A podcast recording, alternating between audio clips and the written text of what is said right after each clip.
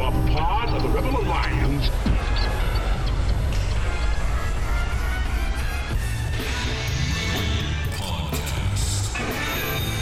The idea of this podcast is simple discipleship. We want to bring the gospel message about how to interact with your coworkers, your culture, your friends, everyone around you in a biblical way, which is, in essence, discipleship. What did Jesus do when he came to this earth? He took the devil's stuff. The Bible actually teaches that the world is becoming increasingly covered with the knowledge of the glory of God.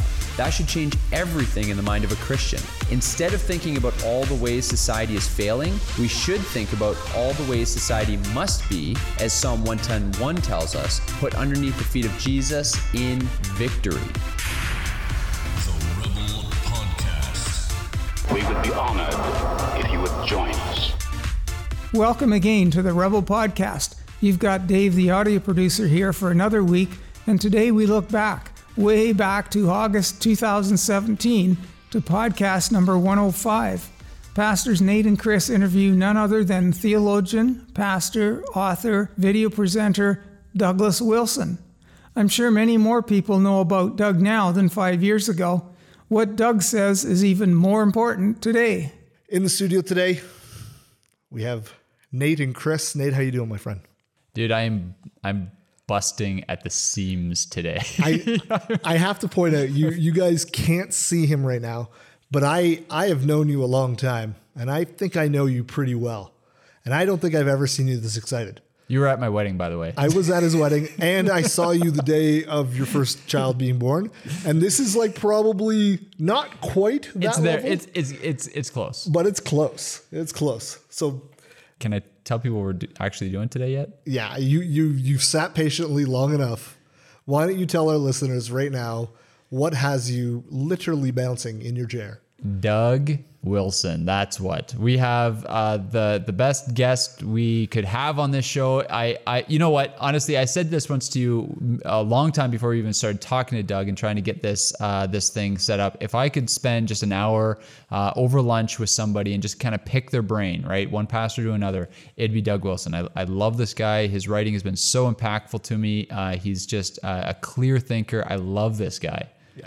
Yeah, I, I can confess that I don't know how many times we've made jokes or talked about, even on this podcast, about if you were to be in a room or have a chance to have a, a dinner at a table, and never once have you failed to say Doug Wilson. Yeah. I remember when we talked about even before the podcast was even a thing, and we talked about we would end it if we ever got to the point where Doug Wilson would join us on the podcast. Just mic drop and walk home. Now we're not going to be faithful to that because Yeah, we're we're going to put out more content, but we could walk away at this point because it's not going to get any better than this episode. Yeah, yeah. So here we go. We we have uh, Doug Wilson. Uh, he's coming on, and he's going to talk to us about cultural engagement, uh, something that we're super passionate about here. We're here to equip Christians to engage culture with a biblical worldview, and uh, and who better to help us navigate that than than Doug Wilson. So uh, here we go. Uh, we hope you enjoy Doug Wilson. Well, we are so thrilled to be on with Pastor Doug Wilson from uh, Christ Church in Moscow, Idaho, and senior fellow. Is that the the right title from uh, New St. Andrews College?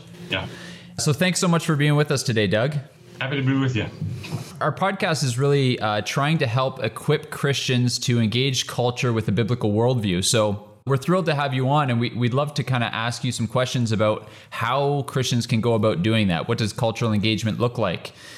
So, we wanted to talk first and foremost. Some of our listeners might be familiar with this phrase or this term, and some some might not. But uh, the the term two kingdom theology, right? This idea that there's separate realms between what's secular and what's sacred. Uh, do you want to just kind of define that really quickly, just so we we understand where we're kind of coming to this conversation from?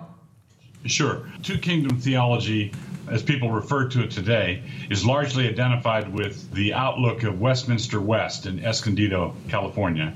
And the idea is that there's the kingdom of the church, where Jesus is explicitly the head, explicitly the king. And then there's the secular realm, where he need not be confessed or acknowledged. Now, they're Calvinists, so they believe that God runs everything, but you don't need to name the name of Christ out in the secular realm. In fact, you better not. They believe that the secular space should be secular. They want to argue for secularism out there. And this is a distortion of what the reformers meant by two kingdom theology. What the reformers were referring to was the external visible kingdom of Christ, Christendom, Right. which included the church and the civil society and and so on. And then there was the invisible internal kingdom, also all across the waterfront. The heart of the king, the heart of the bishop, the heart of the pastor, the heart of the congregation, and so on. That's the invisible kingdom. Right. So, being a historic Protestant, I hold to two kingdom theology, but I don't hold to the modern Escondido variation on it. Right. So you would say that because Christ is is king of heaven and earth, the Bible has something to say in the church and outside the church to both the, the politician and the pastor. Correct. So in the Great Commission, Jesus prefaces it with, All authority in heaven and on earth has been given to me. And then he says, Therefore go. It's important for us to note that the command is to therefore go, not to simply go. Right. We have to go with the understanding that Jesus has all authority in heaven and on earth. And we go out to preach him, to proclaim him. And that means naming him.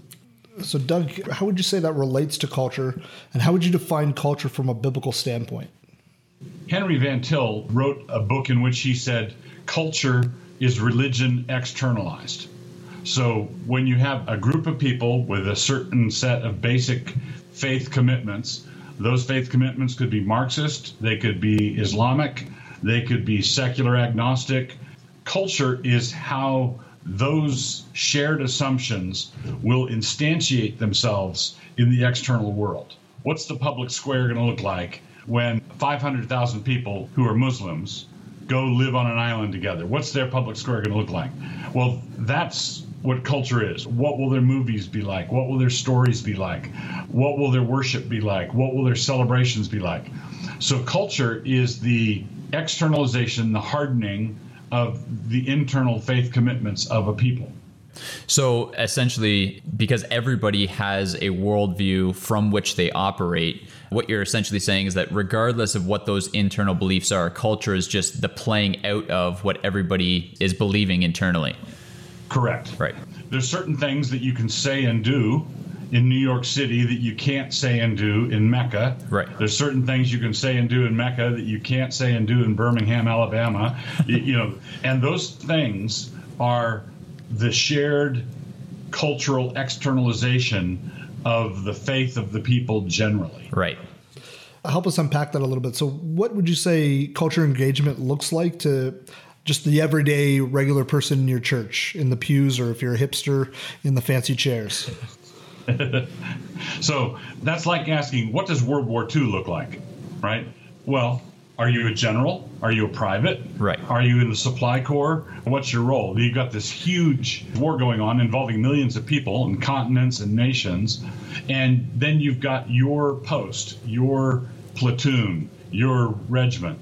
So, what faithfulness looks like if you're on a PT boat in the Pacific, and if you're on a beach in Normandy, and if you're a bomber pilot, it looks like doing your duty. It looks like doing your duty at your station. So, I would say cultural engagement for a dentist looks different than it does for a preacher, than it does for a truck driver, than it, you know. Right. So, cultural engagement is all across the waterfront. And that means, of course, the basics are there love God, worship God regularly, be honest in your dealings, shine a light for the non believers around you to see, etc. But if you're reformed and covenantal, you have to recognize that you have to do more than just keeping your own nose ethically clean. There's going to be a point where our faith in Christ is going to impact how the dentistry is done, how the concrete pour is done. In Christianized cultures, for example, you put rebar in the concrete so the earthquake doesn't knock the building down.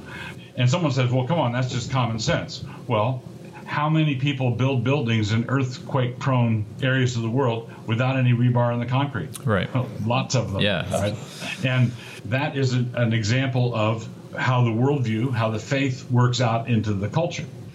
That's really helpful. And there's a quote from your book, Rules for Reformers, that I would just recommend that to any Christian who cares about culture and cares about what cultural engagement looks like at their level, whether they're a private or a general, as you said.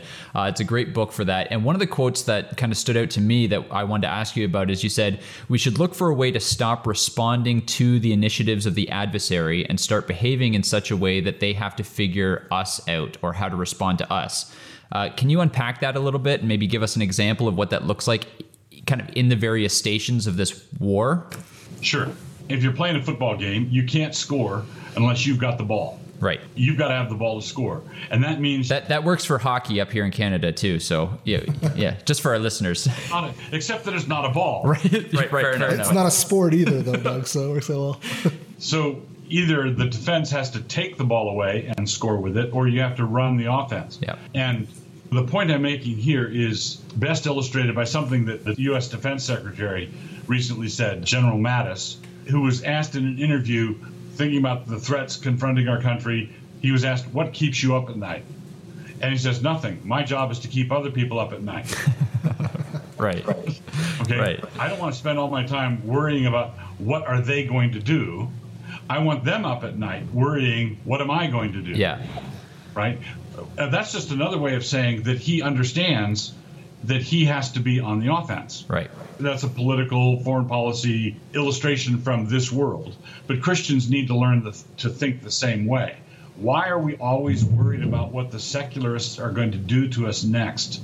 Why aren't they worried about what we're going to do to them next? Right.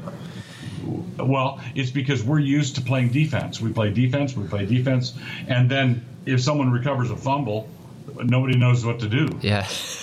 That's exactly right. Yeah. which ties into eschatology.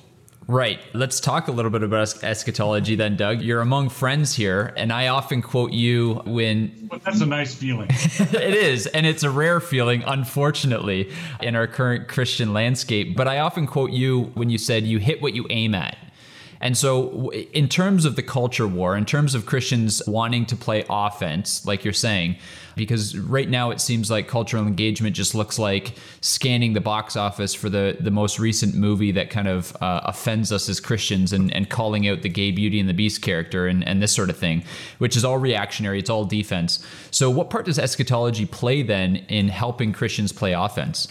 Eschatology can be summed up into there are two basic approaches, and I'm quoting a line from Gary North many years ago. He said there's basically two views there's pessimillennialism and optimillennialism. Right. Uh, and pessimillennialism says that it doesn't much matter what we do, we're going to lose anyway. It's all going to burn, man. It's all going down. Look at this. The devil took over something else. Here we are right on schedule. right. That why Paulus brass on a sinking ship mentality. So if you've ever had the misfortune of playing on a sports team that was convinced going into the game that they were going to lose, well, that's like giving the opponent 10 points right off the bat. You need to play to win. And you can't play to win if you have an eschatology that says, by definition, we can't win. By definition, not only is the devil against us, but so are all the holy prophets. You know, um, then you play that way. You play with that in mind, and guess what? You hit what you aim at. Right. You aim at retreat. You aim at loss. You aim at trying to minimize your losses. That's what you eke out. If you read the scriptures, as I'm convinced a straightforward reading of the scriptures does, and we sum it up as we win, they lose. The earth will be as full of the knowledge of the Lord as the waters cover the sea. Amen. The Great Commission will be successfully fulfilled. All the nations will turn and come to Christ. All the nations will be discipled. This planet is going to be a Christian planet.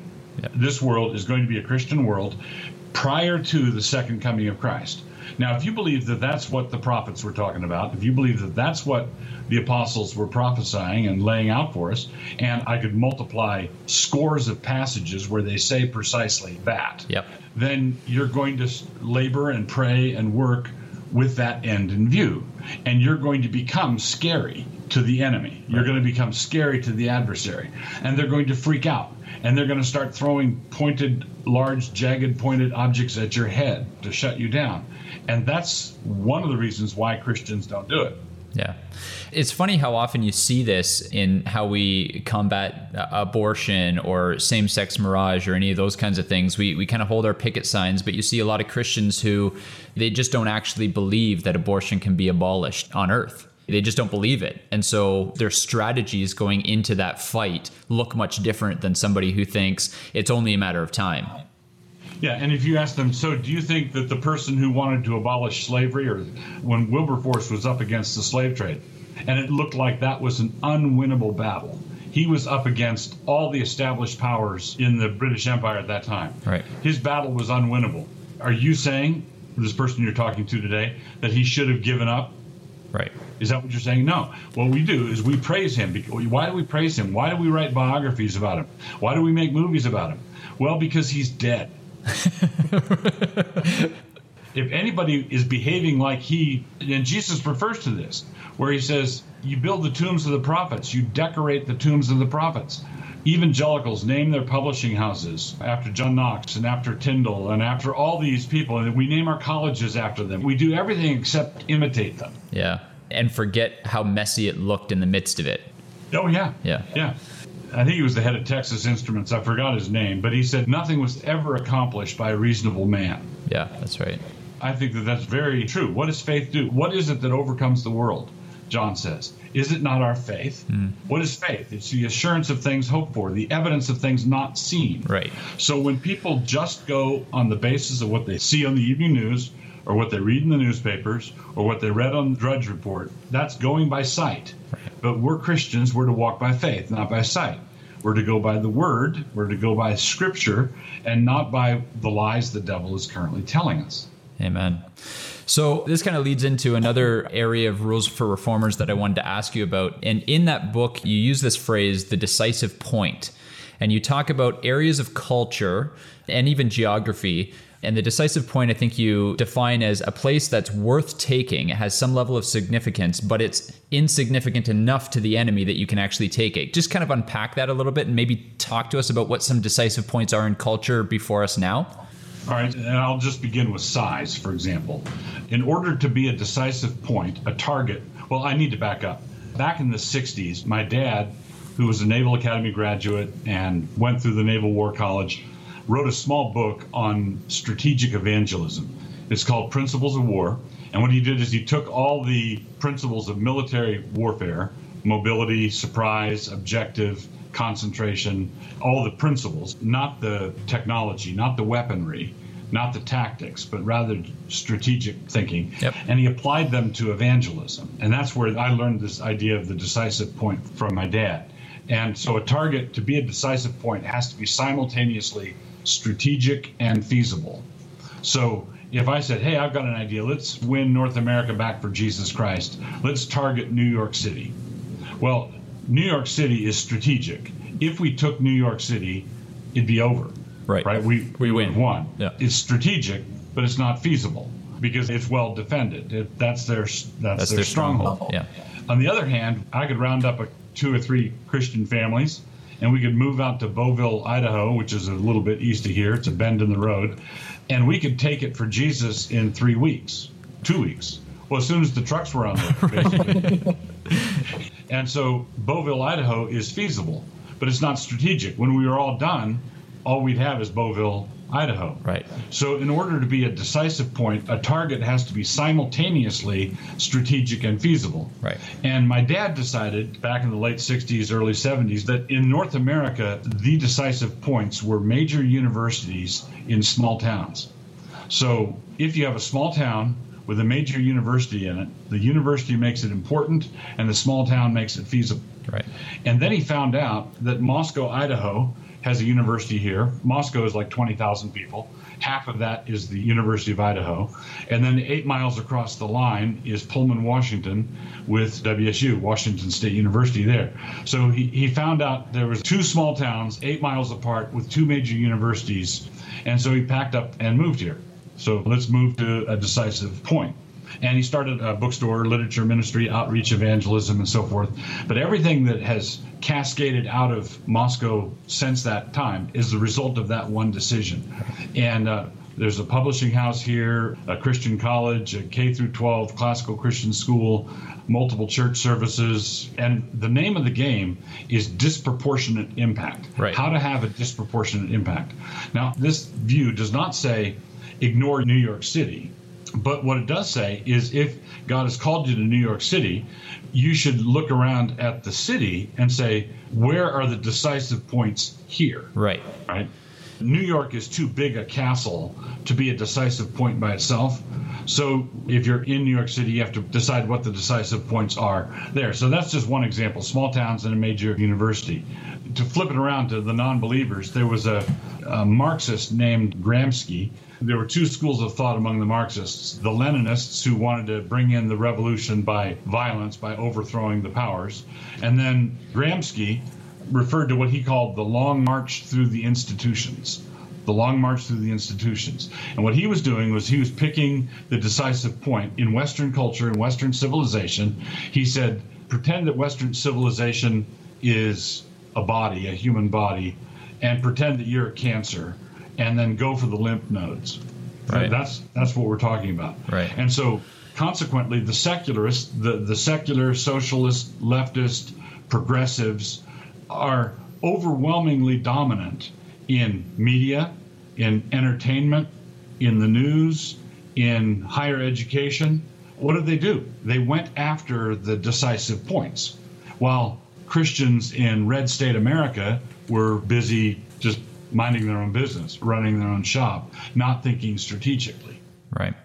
So I guess then the question is the decisive point might be easier for for a pastor to grasp as he's thinking about where to plant a church. But for the everyday Christian, kind of what I'm hearing you say is is number one, every aspect of our lives ought to be strategic, right? So where you live within your community, you know, next to a community center, next to a school or, or something like that, are there any kind of practical things that you tell your people in your congregation? What are the decisive points that you can see in your life? Basically the one thing I would say to our people, our average parishioners, our congregants, if someone were to ask me and say, What can I do to fit with the larger strategic vision that you have? What can I do? My answer would be this. Let me give you an illustration from my dad's book, Principles of War. He said, Suppose you had a faithful soldier pinned down by enemy fire on Normandy Beach, and he's having trouble making it to the top of the next sand dune he's pinned down. And then he said, now make this illustration ludicrous. Let's say a page out of General Eisenhower's notebook blows down the beach and it lands on the soldier's chest and he looks at it and the order is to establish a beachhead and take Berlin. And he thinks to himself, how can I take Berlin? I can't even take the stupid sand dune in front of me. What do you mean telling me to take Berlin? Well, no, we didn't tell you to take Berlin. We told Eisenhower to take Berlin. And your part is to be faithful at your part. Right. So if someone came to me and said, "What's my part?" I'm just a regular guy. I've got my kids in the Christian school here. I've got a regular job. I like my job. My family's great. How can I fit into this strategic vision that you have? I would say, so you just moved here, right? Yeah. Been here six months. You're still renting, right? Yeah. You're going to buy a house? Yeah. I'd say, look where everybody in the church lives buy a house right in the middle of where a cluster of some of the saints live, live next to them, and cultivate community. Love one another. Have your kids play with each other. Borrow one another's lawnmowers. You know, work your problems out when you have them. Learn Yeah. to live in community. Yeah. So that's the single biggest word I hear in our secular dystopia. The thing that's missing is community Right. And people try to manufacture it by having a gay community, by having a ham radio community. Well, you can't have true cultures. You can have hobbyist clubs, but not community. You can only have community if you have a culture, and the culture is the externalization of a religion, shared worship. Right. So I would tell our people look, worship together, love each other, be involved in one another's lives. A number of years ago, there was a woman who worked at our local Macy's, and she came to church one time because of all the Christians that were getting married and were coming in to register. And she was so impressed with the quality or the caliber of the people who were coming in to, re- and where do these people go to church? What's funny about them? And she came to church and then was bowled over at church because men were singing Right. Um, like what on? Where are we? yeah, do I, I need to lie down? So basically, if you build community, I think it was Spurgeon who said, if the church catches fire, the world will come to watch it burn. Hmm. That is attractive. And I think that that's what we need to do love one another, work with each other, build community. Doug, you, you rip off in a good way the progressive bumper sticker think globally, act locally. When you say think cosmically and act locally, what does that look like? So flush it out for us a little bit. Okay, when I say think cosmically, I don't mean think like a new ager. I, I mean, that, yeah, I'm glad we cleared that up. I mean that Jesus is the Lord of heaven and earth. All authority in heaven and on earth has been given to me. In Daniel 7, Jesus comes into the throne room of the Ancient of Days, and he approaches the Ancient of Days, and the Ancient of Days gives him universal dominion over every nation, tribe, language, people. If it's moving around, Jesus is the king of it. I don't know of any doctrine that is more plainly or bluntly stated who is the God of this world. Most Christians today will say the devil. Right. And I'd say, I think we've identified the problem. right? Yeah, Je- absolutely. Jesus is the God of this world. Right? With his blood, he purchased in Hebrews that by his death he might destroy him who had the power of death. That is the devil. What did Jesus do about his death? He destroyed the one who had the power of death. That is the devil. Jesus triumphed over the principalities and powers, it says in Colossians. So you have the very plain, blunt teaching that Jesus is the king of all of it. And Paul says in Colossians 3 set your minds on things above, where Christ is. If you do that, you're thinking cosmically. Jesus is Lord of the cosmos. And that's the fundamental Christian confession Jesus is Lord. But if someone says, Lord of what? You need to say, Lord of more than my heart. He is Yeah. the Lord of your heart, but He's the Lord of the cosmos. So then Right. think cosmically, realize that you can't have too exalted a view of Jesus Christ, and then act locally in traffic, when you're talking to your kid, when you're reading a bedtime story, when you're mowing the lawn. Do so in the light of the lordship of Jesus Christ over everything. You're so right when you think about how most Christians would answer the question, you know, who's Lord of the earth? We are so quick to attribute that to Satan, and we forget that, you know, the story in Matthew 12 is that Jesus came to bind up the strong man so that we could plunder his house, right? That's the narrative that we're living in now, and yet we're so quick to say, well, you know, Satan's God of this world. And no wonder, no wonder we don't think that we can change culture. What did Jesus do when he came to this earth? He took the devil's stuff. Right. and left the windows and doors open so we could take the rest. Right, exactly. Yeah. In the book that we've mentioned, Rules for Reformers, and also in uh, your more recent book, Empires of Dirt, you use this phrase, and it's one of my favorite quotes of yours. You say, Desperate times call for faithful men and not for careful men. And the careful men come later and they write the biographies of the faithful men, lauding them for their courage. So, in all of this, in this building community, in living in light of the cosmic lordship of Christ, and all this kind of stuff, what kind of courage is called for to live where we are and when we are? Yeah. Jesus gives us some cautions. He says, Beware when all men speak well of you. Jesus tells us when everybody thinks you're great, when your testimony is wonderful, you should have an ominous feeling. Jesus says you should be nervous when you have a great testimony. We have a weekly Sabbath dinner at our house where my kids and their kids and my, my dad comes over and we have a big Sabbath dinner preparing for the Lord's Day the next day. And we were sitting around at Sabbath dinner. My dad, who's going to be 90 this fall, this was a year or two ago, said, No sense dying with a good reputation. And Right. and my daughter said, "So you you think you've got a good reputation, Grandpa?" And he said, "Better than it ought to be." Hmm. Right? We think just automatically, instinctively, that if someone says something negative about us, we did something wrong. It's got to be true, Right. there's got we've got to fix it. That's just how we roll. But Jesus says, Beware when all men speak well of you. And Paul says, All who desire to live a godly life in Christ Jesus will be persecuted. If you want to be all in for Jesus, you are going to catch it. And then Jesus Yeah. says, When men revile you and despitefully use you and say all manner of wicked things about you, he says, in effect, I want you to go around the corner and dance a little jig. Right? I want you to go, yes, yes. Because Jesus says literally, rejoice and be exceedingly glad. Rejoice Right. and be exceedingly glad because that's how they treated the prophets. There's an old blues song that says everybody wants to go to heaven, but nobody wants to die. Yeah. That's the problem. Everybody thinks, wouldn't it be grand if I had a memorial built to me? Wouldn't it be grand if I had a statue? Wouldn't it be grand if biographies were written about me in generations to come? But then they don't do anything remotely approaching what is necessary to have a biography written about you because Right. you have to risk. You have to Yeah. take risks. Jesus hammers away at this. The parable of the talents. What happens to the servant who said, You're a hard master, and so I'm going to go bury my one talent and then bring it back to you and, and give it to you. And Jesus says, You wicked, you know, you Yeah. wicked, non risk taking servant. Uh, wasn't he playing it safe? Yeah, but Jesus didn't tell us to play it safe.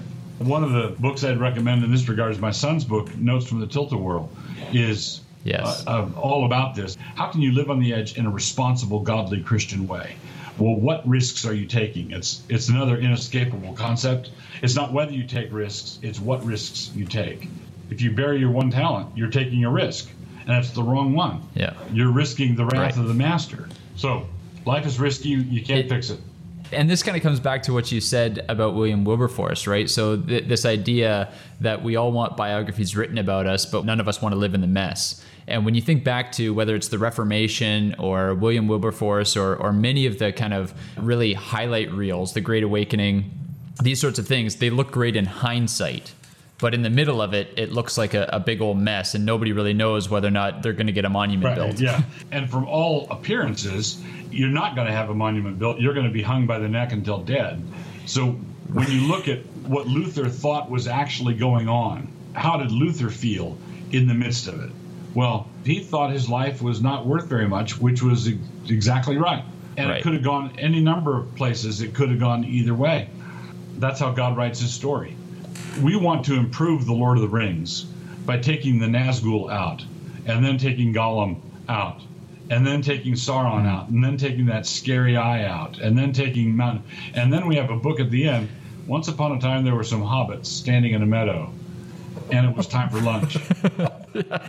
So, in terms of like being courageous and, and things like that, some of our listeners aren't pastors. They're not people who are able to take those huge risks, like go up against abortion and whatnot. But if, how does like a, a normal Christian in the workplace take a risk, be courageous for their faith? Help our listeners see that. Okay, here's a test case. It's Rainbow Day at your big corporation, and you don't put a little rainbow flag on your desk. No. Right? No, I'm not going to do it. I'm not going Yeah. to stand on my chair and yell at everybody, but no, I'm not going to do that. Well, we are rapidly approaching the point where acts of quiet courage are going to be required all across the front of the line. And I think it's quite telling that most of the Supreme Court cases here in the States are bubbling up from simple Christian florists and t-shirt Right. printers and they're simple christian people who won't bend. And it's quite striking to me that i think in this case the sheep are being a lot more faithful than the shepherds. We've got some faithful shepherds thank god. We've got some people taking risks and who are out there but the rank and file christians are risking their livelihoods I want to be careful because I'm, I'm not trying to disparage motives here. If you're a culture warrior, if you're a leader, if, if you're in the position that I'm in, let's say, and I'm out leading the charge and articulating these things, it's not so much that I'm risking my livelihood. That is my livelihood. The people Yeah. who are risking their livelihood are the people who arrange flowers for a living or the wedding photographer. That's their livelihood. That's Right. what they know how to do. That's how they feed their family. And that's what they bet. That's what they're risking. They're risking their livelihood. And Christian defense organizations, and thank God for them, if I'm a culture warrior, I'm just saying this is a necessary thing, but part of the necessity is for leaders to, every 15 minutes, check their motives. Because Yeah. fighting the secularists is for the top tier leadership, that is their livelihood, that is their bread and butter, that is how they raise money. Yeah. Okay? That's not the Right. case for the people who are perhaps going to lose it all. So you're talking about the florists and the bakers and all these kind of people making their small, silent acts of courage. And I think one of the things that we maybe need to remember is that nobody thinks they're going to change the world by their small act of obedience. But if this thing is happening on a large scale and there's florists and, and wedding photographers and bakers all over the nation who are making these stands that's how culture slowly starts to change it's not an individual thing Correct. And if I could quote one of my favorite humorists is P.J. O'Rourke, once said, "Everybody wants to save the world, but nobody wants to help mom with the dishes." right yeah Okay, and that's where we need to engage. What is within my radius? What Yeah. can I reach? What could I do? And if someone says, "What can I do?"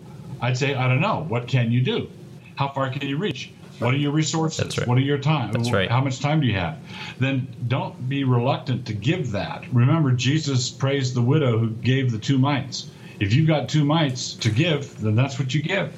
If that's all you got, then that's what you leave Right. out there. He who's Yeah. faithful in little will be made faithful over much. In Empires of Dirt, you argue that the Christian's end game for cultural engagement is a mere Christendom. You kind of talk about this as this is a public, official acknowledgement of Jesus Christ as King, with both politicians ruling in light of it and citizens living under it. So, if that's where we're moving, and it seems to me like one of the things you're saying is that all of these small faithfulness in within your sphere is your you know each private each each person in the military. That's their duty but there's this bigger game going on. So i guess my question is what last bit of advice would you have for all of our listeners who file into different areas in this large scale war? What are we all looking towards and how does that help us get there When I was in the Navy, I was in the submarine service. So I'll take an illustration from there. On a ship, you've got all different job descriptions. You've got a guy who's in the galley as the cook. You've got a torpedoman. You've got a, a, a sonarman. You've got all these people doing different things. If you ask the cook making eggs in the morning, what are you doing? He would say, I'm fighting the war. I'm feeding the sailors who are fighting the war. I'm, I'm part of the war effort, right? He understands the teleology mm-hmm. of the submarine. The submarine is part of a fleet. The fleet is, is part of an armed force. The armed force is going against the enemy, and he does his share. He, and he doesn't feel bad about cooking the eggs. He's doing his bit. But he's able to not feel bad about it because he connects the two in his thinking. So That's right. when one Christian goes to work as a dentist and someone else is an attorney, someone else works at a bank, someone else is a barista, they're all doing their thing. They scatter into the world. One of the best things in the world is for all of them to be thinking the reason we're here, the point of our engagement in this culture is to bring the nations to Christ, is to have his rule manifested. And so I don't need to make it manifest at Starbucks where I work by the middle of the afternoon today, but I need to be in my prayers and my thoughts, be thinking regularly about how it's going to be manifest here one day. I know that because that's what the Bible promises. And we live by hope. We live by faith. We look forward to these things. And you've got a reason for living. You got a reason for functioning. So when I was in the Navy, I, I used to say I was a quartermaster, which meant that I was in the navigation department. And we plotted dots. We figured out where we were. And it was my job to figure out and put on the chart where we were and where we're going to be and all of that. And I remember saying things to friends like, the Navy thinks I'm here to plot dots. That's why they think I'm here. Yep. But that's not why I'm here. There's a larger point. There's a larger purpose. So someone says the uh, world thinks I'm Right. here to cut hair. The world thinks that I'm here to maintain everybody's lawns and shrubs. No, you're here to be a light for Jesus Christ, to worship Him, to feed your family, to shine the light of Christ on everyone you encounter. And if you have that kind of long term eschatology, it's going to feed your soul as well. Right. And I guess that brings us full circle in that each Christian living in light of that, talk about being light of the world, being salt uh, on the earth. But this is wherever you are, whether you're cutting hair, whether you're a barista, you living and allowing your inner religion, right, your inner worldview become externalized and changing the culture around you. And that happening on a large scale, that's what changes culture. That's what changes culture. Right. Amen. That's awesome. You know, we didn't put this down on some of the questions that we were going to ask you, but I think we'd get in trouble from our listeners if we didn't ask you. I know you're a, a literature fan. Uh, we know you love Narnia. We, we know you love Middle Earth. And I even know you're a sci fi fan because I know you love uh, C.S. Lewis's Space Trilogy. Right. So tell me about Star Wars. I've never heard you say anything about Star Wars. I got to know are you a Star Wars fan? I don't think fan is the right word. I- Back in 1980 or whenever it was, I remember going to the first one with Nancy. Nancy and I are not big movie people. Okay. So we watch an occasional movie, but we're not big into movies. But I remember going to the first one, and that uh, might be the only one I've ever seen. Wow. If I saw another one, I don't remember it. I've got a vague, nebulous understanding of some of the characters. Maybe I saw another one, but I don't recall. But I remember seeing the first one. That's something, but I, I'm starting to understand why they say never meet your heroes, Pastor Doug. I, I gotta say, I gotta say. All right. Well, I look forward to the day when somebody sits down and introduces you to the world of Star Wars because it's gonna bring a whole new life of illustrations into your ministry. Okay. All right. So, so we just want to thank you so much for being with us, uh, Pastor Doug. Thanks for giving us your time. Uh, this has been fantastic. And I'm getting more insight into the name Plodcast for your podcast as you were talking about uh, your job in the Navy. So I, I'm starting to understand that a little bit more. And new episodes drop on Tuesdays. Is that correct? That is correct. So Plodcast, and that's available on iTunes or any podcast catcher. So thanks so much for being with us, Pastor Doug. And anything you wanted to say? I feel like I stole a lot of his time. No, no, no. I just want to say thank you again for your ministry. I know it's tremendously blessed our pastor, Yeah. my life as well. Thank you for your books, and just we'll be continue to pray for you from a distance. Thank you. Thank you. And Thanks for paying attention. Anytime. Take care. Bye. All right, Chris. We've just had our minds blown. Yes, my mind, my brain is actually sore from how awesome that was. Yeah, man. Uh, we're we're so thankful for Doug. Uh, thanks so much for coming on the podcast, and uh, and just a shout out to uh, some of uh, the administrators uh, that that he has working for him that helped get him on there. That was a, a real joy to work with them. But man. So practical, so much wisdom there. Uh, uh, we we we really hope that you were as blessed by that as we were. Um, so thanks so much, Doug, for for being on the show. Uh, thanks uh, to all the listeners, and uh, and this I, we hope that you share this out. This is uh, this is kind of a high point for the rebels. So uh, take this and and tweet it out, uh, put it on Facebook, share this link, uh, do what you can do to get that. That episode in front of people or into people's earbuds because uh, because that was awesome. There's a lot of really great stuff there, and uh, and nothing else that we can say is really really going to improve upon what Doug just uh, dropped on us. No, just again, thank you to Mr. Wilson for being humble and coming onto a podcast up in Canada. Yeah. to talk about how to engage culture. In a- And as with a- much as we love Star Wars, we still love Doug Wilson, despite the fact that he doesn't love Star Wars as much as we do. his mind is just too full of awesomeness. Know, he doesn't have any more room. He has no more room. Yeah. So, um, all right, that's uh, that's all we got for you today. Uh, we actually have uh, a bunch of uh, great guests lined up in the next couple of weeks. So we have people in the studio for the next few episodes. Uh, look forward to uh, hearing from them, and uh, we look forward to having you back. Thanks so much for joining us.